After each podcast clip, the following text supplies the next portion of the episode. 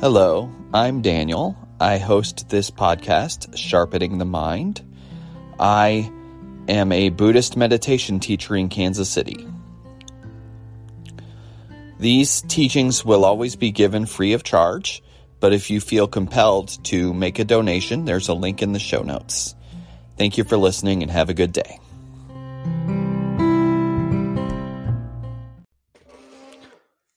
Hello, I'm Daniel. The teaching we're going to talk about today is called There is Only One Point.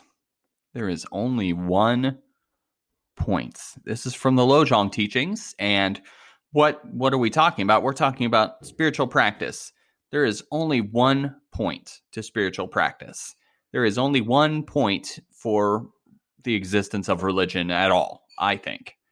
And that point is to have an open heart. To have an open heart is the whole point of all of these teachings. To have an open heart, to have compassion, to care about other people. The point is to stop being so self obsessed. It's about being real with ourselves and others and manifesting compassion, developing compassion.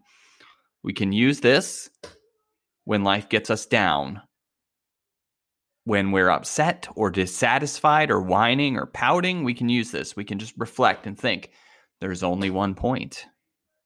There's only one point. And we can ask ourselves, am I being self obsessed right now?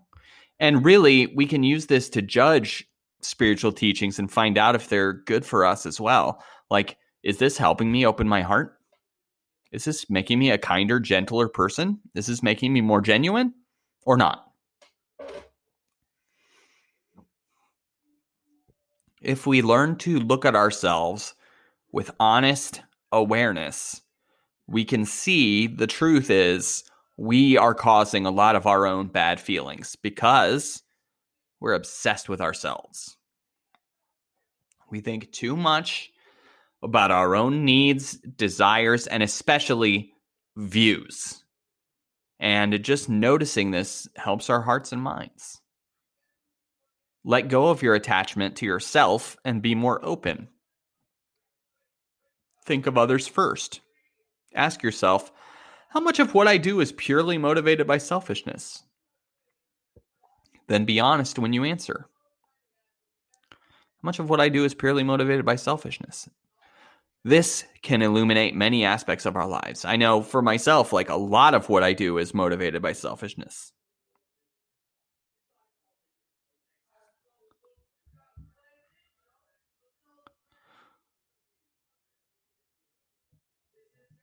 So, this can illuminate many aspects of our lives when we just look at ourselves and see, oh, am I being selfish here? I think of um, this thing that people talk about now called virtue signaling. And it's where you go out of your way to just show people, look at me, I'm a good person and we I am trying to be careful with that. I would encourage you to try to be careful with that. We if we're doing it just so that people think we're a good person, well that's not the right reason and that sort of taints what you're doing. So if you say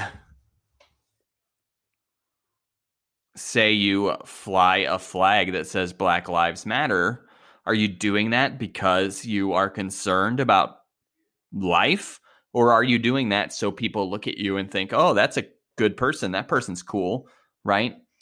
I was really hesitant to use that example, but because it is it is divisive, but I I think I think black lives do matter myself. But the fact of the matter is all of these Buddhist teachings are rooted in taming the mind, overcoming the ego, and training in compassion. That is everything. That is what this path is all about.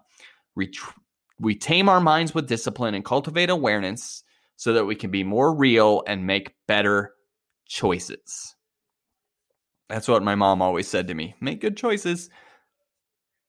Um, we also cultivate compassion and kindness so we can relate to the world around us in a more positive and affirming way. And also so we can have harmony with the world around us. That's some of what this is about. We want to have good relationships with everyone in our lives.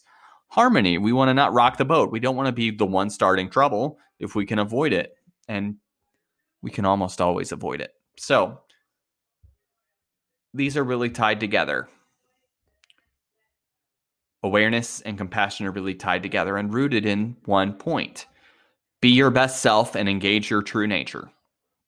We think of developing, sometimes we think of developing compassion and wisdom as separate, or we think of the mind and the heart as separate, but they're both about finding your true self.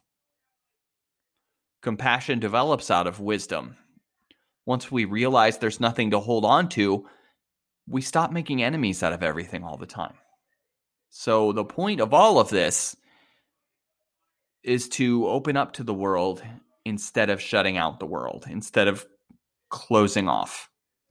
And that's hard to do. We've all been kicked in the heart sometimes, so it's hard to do. No one said this was easy, but that is what this is all about. Open your heart. Open your heart, and you will be happier. You will have better relationships. Everything will be better. So that's it for today. Thank you for taking the time to listen to me. Have a good day.